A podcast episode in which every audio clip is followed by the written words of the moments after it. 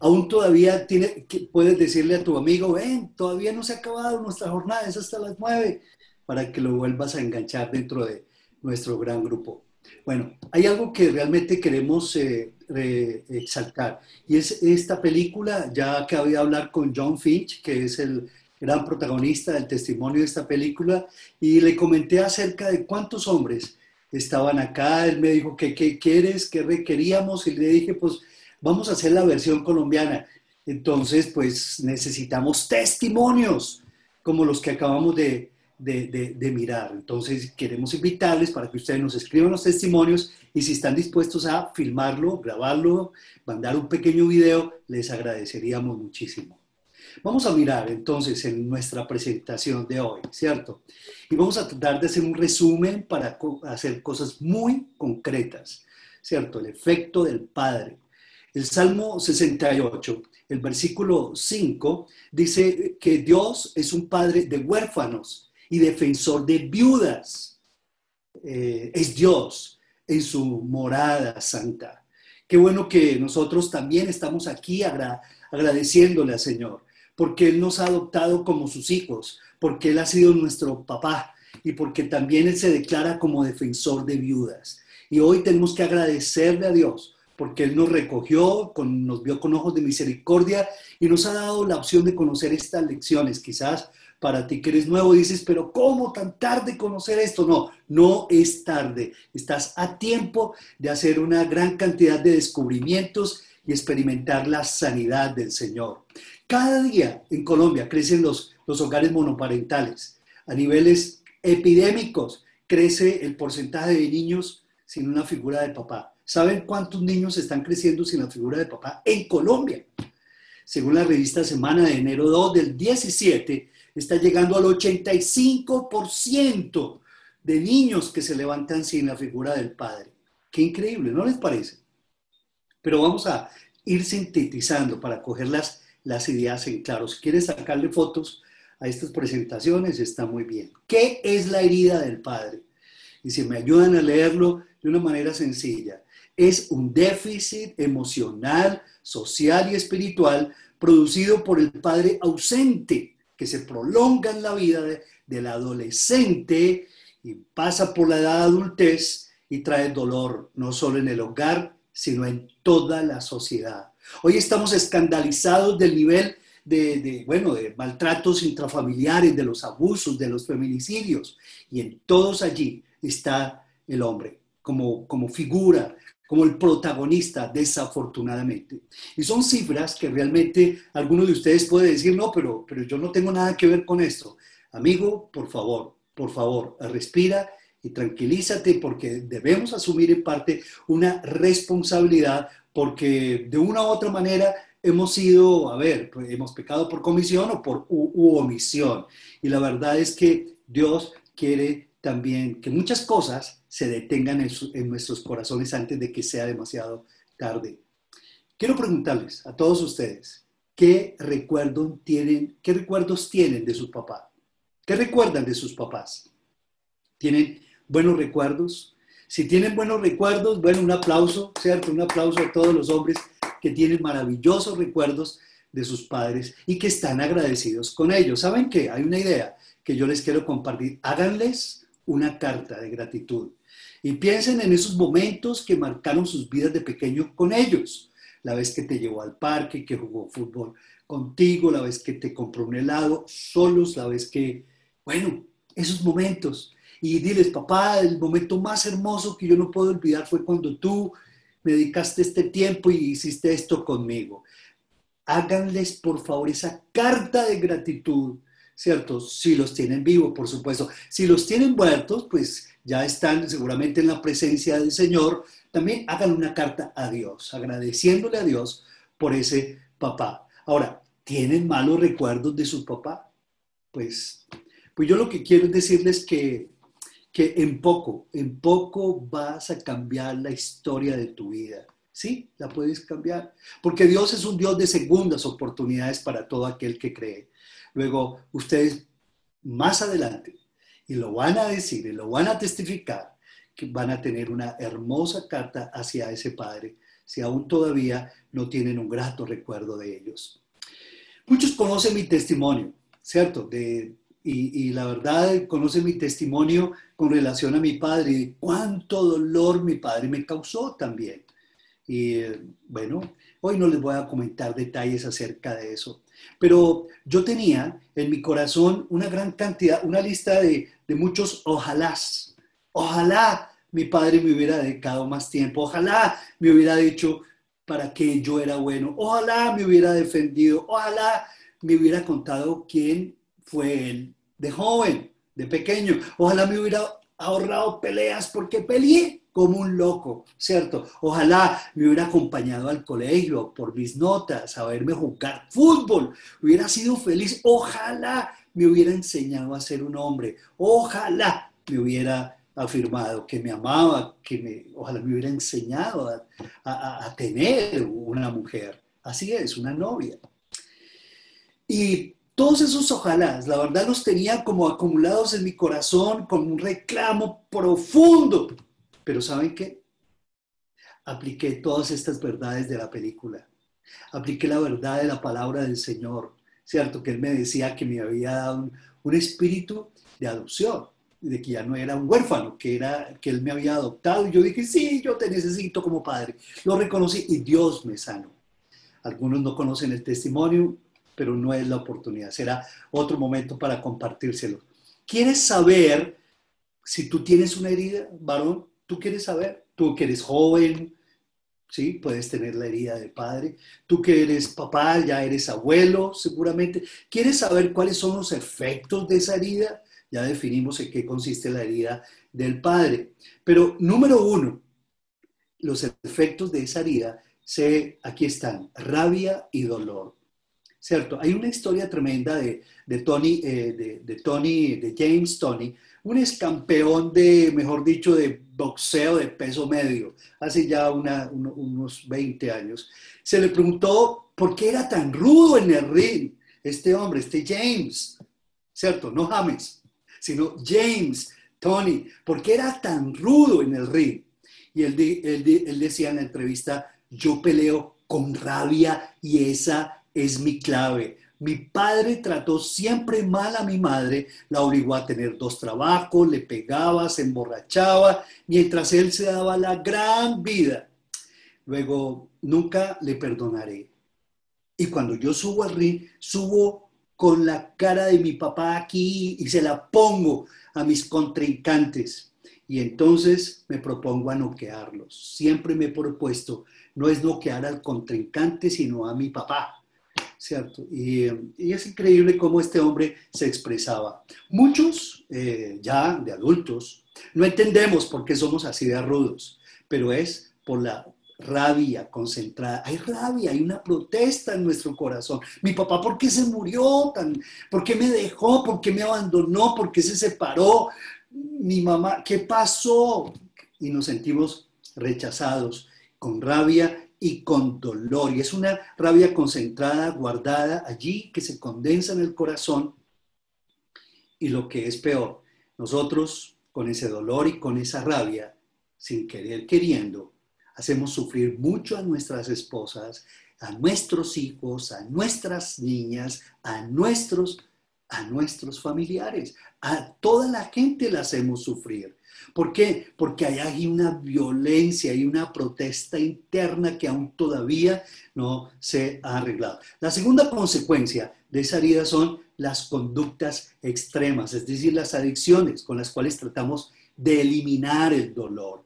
Son obsesiones como la pornografía. ¿Alguno de ustedes ha lidiado con la pornografía? Miren, por favor, señores, muchachos, no lidien con eso, no trabajen con eso, por favor, no se enganchen con eso miren hacia arriba, déjense adoptar por Dios Padre y Él les va a recuperar su identidad, les va a llenar ese vacío. Pero luego hablaremos del cómo. Pero es importante que nosotros identifiquemos las conductas extremas, los narcóticos, esas drogas, el alcohol, y los usamos como adormecedores del dolor para ahogar nuestras penas internas que a propósito los hombres no, les hablamos con nadie porque nos avergüenza, nos da pena, que dirán, lo que veíamos en la película. La búsqueda de la aprobación del Padre siempre va a ser continua. Decimos, solemos decir, algún día sabrá mi papá quién soy yo, algún día, y algún día se lo voy a comprobar. Y él se va, mejor dicho, va a tener que rendirse y se va a dar cuenta quién soy yo y en qué me he convertido. Pero eso realmente nos ha llevado a convertirnos en trabajadores obsesivos, a ser trabajadores compulsivos, workaholics, lo que llaman, ¿cierto? Hay personas así. Muchos de nosotros como que olvidamos momentos hermosísimos, el, parto de, de, la esposa, el cumpleaños de un hijo, cumplir alguna promesa de acompañarlo al colegio, y quizás nos quedamos con esa culpa y hoy nos avergonzamos. Pero déjeme decirle que hay cosas por hacer de aquí en adelante que Dios te va a proponer. Hay cosas que Dios va a romper y va a romper esa terrible cadena. Luego, esos, esos detalles, si tú eres así, realmente todavía tienes tiempo de parar esa loca carrera. Número tres, es la sensación interna de pérdida o vacío, como si nos faltara algo. ¿Qué me falta? Es que no sé qué me falta. ¿Cierto? Muchos me dicen, Pablo, yo no sé qué me falta en la vida. Pero cuando les pregunto, cuéntame de tu padre, por ahí, ¿cierto? Hay algo, hay algo que comienza a tronar por dentro de los corazones de las almas de los hombres, ¿cierto? Callados, cosumbosolos, ¿cierto? Que le hemos construido un monumento al silencio, pero eso realmente nos ha hecho muchísimo daño, como si nos faltara algo. En cuarto lugar, miren, aunque no lo queramos entender, esta sociedad está, está herida. Y en cuarto lugar, esa herida genera también eh, ese homosexualismo. Eh, ¿Y es, qué es el homosexualismo? No lo vamos a definir aquí pues, científicamente, ni, no. Es un, es un vano intento, óiganlo bien, es un vano intento erótico de recuperar la herida y el vacío con un hombre, la herida que le dejó el padre. Ahora no es que te vayas a llenar de complejos de culpa, ¿cierto? Y vas a pensar que tu hijo se va a convertir en homosexual, por favor, ¿cierto? Sino que hay casos así, hay casos que sí son así y se convierten en homosexuales porque ellos quieren compensar esa, ese vacío, ¿cierto? Ese hueco, ese espacio del papá y lo compensan buscando el hombre idealista, el, idealizado, porque todos los hombres idealizamos al Padre y caemos muchas veces en relaciones homosexuales. Pero, ¿cuáles son seis cosas que son muy importantes, cierto? Que son necesarias, consejos claves para ti como papá, para ti que vas a tener hijos, para ti que eres abuelo y para ti el día de mañana te vas a casar. Bueno, en fin, ¿cierto? Quizás algunos de ustedes se podrían, se pueden estar sintiendo mal en esta jornada, ¿cierto? Pero amigos, como les venía diciendo, nunca es tarde para hacerlo con sus hijos. Y es necesario que nos quitemos, que aprendamos a ser confrontados con estas verdades que nos duelen, pero que son necesarias. Y que nosotros soltemos a nuestros padres, los dejemos en libres porque los tenemos atados aquí en nuestra alma y es un espacio que está ocupando y nos está ahogando. Dejemos ir libres a nuestros padres y realmente sigamos un rumbo que Dios nos ha trazado. Pero quitémonos la vergüenza o la pena, ¿cierto? Y, y, y vamos a iniciar una etapa para recuperar años y para recuperar hijos, para recuperar hogar y para recuperar tu propia seguridad como hombre y tu futuro como un varón, ¿cierto? Dios sabe que lo que hiciste lo hiciste sin intención y cometiste errores. No hay padre perfecto. Yo me he equivocado montones con mis hijas, ¿cierto? Y ahora tengo nietas, dos nietas y un nieto y no soy el papá, no soy el abuelo perfecto. Pero ¿saben qué? He tenido pues la gallardía por la gracia de Dios de reconocer mis errores, mis pecados, mis vergüenzas ante el Señor. Y saben que hay remedio oportuno. Yo lo descubrí yo lo entendí, yo lo estoy disfrutando ahora, me gozo, me considero un hombre feliz, ¿cierto? ¿Por qué? Porque, porque Dios está allí, ¿cierto? Cercano está el Señor a los que eh, lo invocan, lo buscan con un corazón humilde, porque Dios restaura, limpia y restituye. De eso nunca te olvides. Si estás en aguas desconocidas, si estás en agua eh, eh, que, que son desconocidas, es decir, con hijos que no son tus hijos, sino que son hijos de otro papá, te volviste a casar, entonces respeta ese espacio. Son hijos de, otro papá, ¿cierto? Pero si ese papá no llena ese vacío, hombre, tú lo puedes llenar, tú puedes llenar ese vacío. ¿Y cómo lo puedes llenar? Realmente, pues haciendo estas, estas recomendaciones eh, que te vamos a dar. ¿Sí? ¿Por qué? Porque tú no lo adoptaste por obligación. ¿sí? Y esto es clave. Número uno, entonces, ¿cuáles son las seis cosas necesarias? Como lo vemos en la pantalla, dice tiempo juntos. Proverbios 22, 6 dice, instruye al niño en su camino y aun cuando fuere viejo, no se apartará de él. Ojalá que tú puedas dejar recuerdos positivos e imborrables en la mente y en el corazón de tu hijo. Y así no se va a quedar a la deriva que el día de mañana diga yo tenga, diga ese hijo, yo tuve un papá, ¿cierto? Que me acompañó. Yo tuve un papá que me demostró, que me enseñó, que estuvo conmigo en la buena y en la mala. Número dos, provee recursos. Es más importante eh, eh, y el más importante de todos los recursos, porque a veces como que nos hemos acostumbrado a que en la casa todo lo arreglamos con plata. Por favor, eh, quítate esa idea de encima. El principal de todos los recursos es la demostración. Anótalo bien, la demostración es el principal de todos los recursos. Demuestra de los sencillos cómo, desde hacer un nudo de corbata hasta arreglar las cosas de la casa, poner un bombillo, arreglar un sanitario, hasta arreglar el motor del carro, si es posible, ¿cierto? Es decir, hay que llevarlo al trabajo al niño. No te avergüences de tu trabajo. Nunca te avergüences de tu trabajo. Llévalo un día, una hora, dos horas. Dile al jefe, este es mi hijo. Y que te vea trabajando y que te vea socializando con tus compañeros de, trabajo. Es increíble lo que, el efecto que eso genera en los niños. Llévalo a tu trabajo. No te avergüences nunca de tu trabajo, porque tú estás formando un hombre de verdad eh, y no un niño consentido que te avergonzará luego. Demuéstrale cómo tratar a una mujer tratando bien a tu esposa. porque el día de mañana va a ser lo mismo. Lo va a repetir, de seguro que sí. Trata sin violencia. Hoy en día la violencia se nos ha disparado en los hogares y los cristianos no estamos exentos. Trátala con respeto. Demuéstrale a tu hijo cómo abrir el corazón, hacer cuentas, a darle responsabilidades que no parezca tu hijo como, perdóname la expresión, un estúpido, un tonto útil, o sea, un inútil, perdón. Que no aparezca como un niñito que, que ahí está dando lora y dando que decir a los compañeritos y discierno lo que, es, lo que para, lo que, lo que para que es bueno tu hijo, disciérnelo. El Espíritu Santo para que es bueno mi hijo. Y comienza a apoyarlo, a respaldarlo. Es, es increíble. Que el día de mañana tu hijo diga, mi papá me ayudó a llegar hasta aquí y a eso a él se lo debo. Número tres, no solamente darle recursos y demostración, sino también darle filosofía de vida, es decir, los principios sólidos. ¿Por qué? Porque él quiere saber los cómo y por qué tal cosa y por qué tal otra y a veces le respondemos mal, ¿no? Claro, por supuesto no, no, sabemos todas las respuestas, pero hay que referirlos a la Biblia. Hijo, porque la Biblia lo dice y porque esto es así y porque esto es así no, siempre sabemos responder.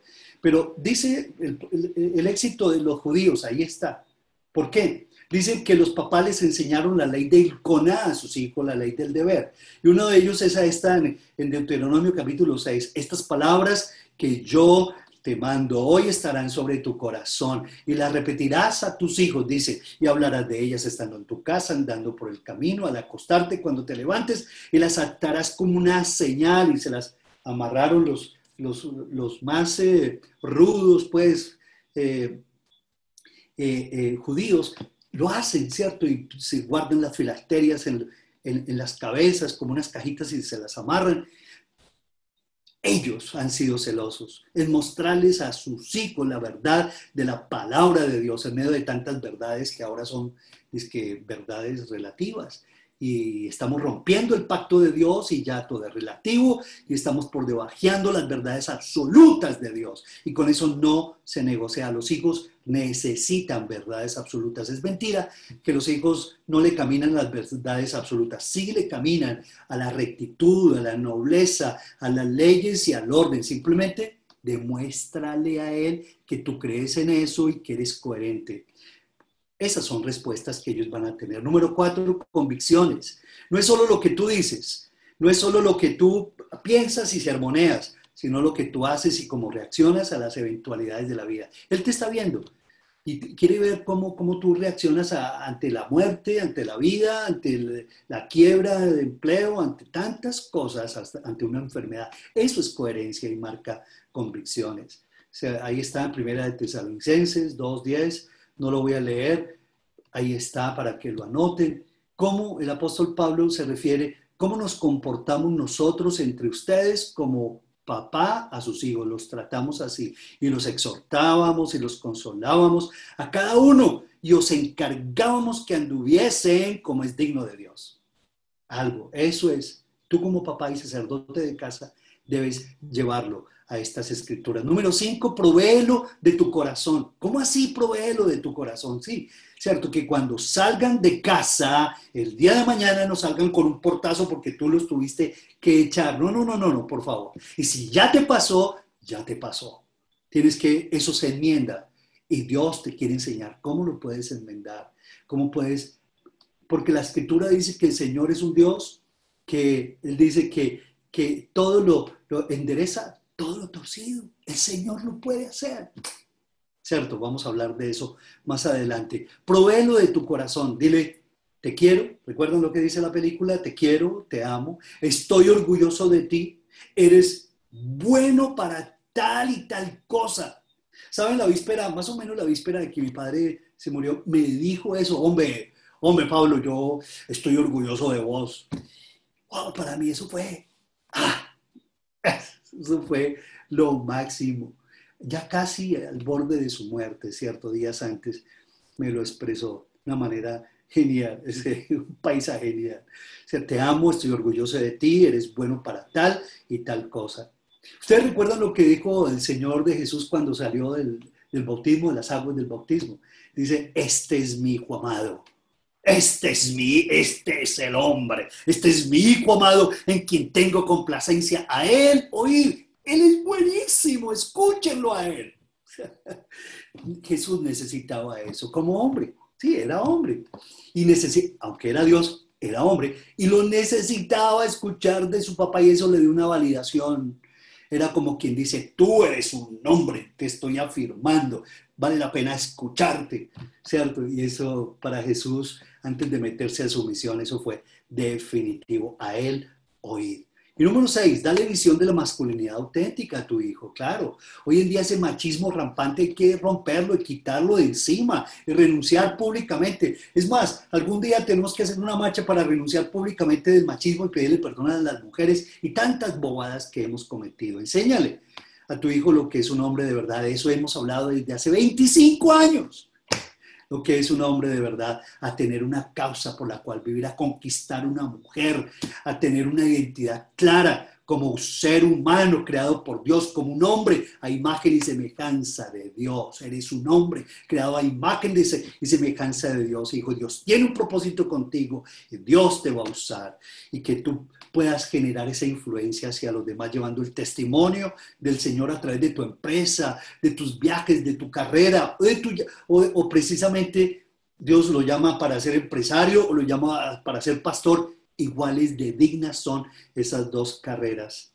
Amigos, por favor, busquen la sede más cercana. Esto tiene mucho, mucho de fondo. Y yo lo que quiero es que ustedes no se enfrasquen ahí con sus papás, ni que ustedes se enfrasquen en culpas con sus hijos. Hay maneras de tratar estas situaciones. Hay formas de cubrir esto, de arreglar este camino que hemos trazado. Número uno, tú debes aprender a tratar esa herida y te lo queremos enseñar en una nueva ocasión. Ah, ¿cómo tratar mi herida? Sí, te queremos enseñar si eres padre. Y si eres hijo, que realmente tienes confusiones, porque todos son, las, son válidas las confusiones, la verdad no te quedes confundido con estos puntos. Si eres hijo, tú puedes acercarte a nuestras sedes más cercanas, buscar estos grupos pequeños, las células del CENFOL más cercano a tu casa y dejar libre a tu papá que lo tienes amarrado y no solamente tienes amarrado a tu papá acusándolo de tantas cosas, sino que tienes amarrado tu corazón y perdónalo y reconcíliate con él. Lo vamos a tratar más adelante. ¿Me permiten hacer una oración? O más bien, Raúl, termina en oración. Yo les agradezco a todos ustedes por su presencia y vamos a seguir adelante. No, yo, yo, yo quiero, déjenme ese, ese regalito. Bueno, a orar por todos ustedes. Padre, levanten sus manos donde están. Dígale, Señor, gracias porque esta invitación yo la necesitaba recibir. Necesitaba, Señor, recibir estos testimonios, esta película, Señor, porque ahí yo estoy, también estoy yo. Y yo te pido que en el nombre de Jesús tú sanes la herida del Padre aquí en mi corazón. Y yo quiero, Señor, que tú, como dice tu palabra, tú me has dado espíritu de adopción por el cual yo te puedo tratar como un papito Dios con libertad. Y ya no tengo que seguir amarrado a ese, a ese espíritu de esclavitud, sino que me has dado un espíritu de adopción por el cual yo te digo, agua, papá. Y Señor, y gracias porque aquí abro mi corazón a ti. Si tú nunca has abierto tu corazón a Jesús, dile Jesús de Nazaret, yo te reconozco como mi Salvador y mi Señor. Necesito que me salves de estas cadenas porque quiero ser un esposo nuevo, un papá nuevo, un hijo nuevo, un joven nuevo, un viejo nuevo, Señor. Quiero ser una persona nueva para ti. Tú me estás ofreciendo salvación y vida eterna. Yo te acepto como mi Salvador, como mi Señor. Y te pido, Padre Celestial, que traiga sanidad a mi corazón. Gracias por esta invitación. Cúbreme con tu sangre preciosa y permítenos seguir viendo tu gloria. Yo bendigo a cada varón, bendigo a cada joven y sus familias. Y gracias, Señor, por alimentarnos, sanarnos y liberarnos como tú lo haces. En el nombre de Jesús. Amén. Muchas gracias.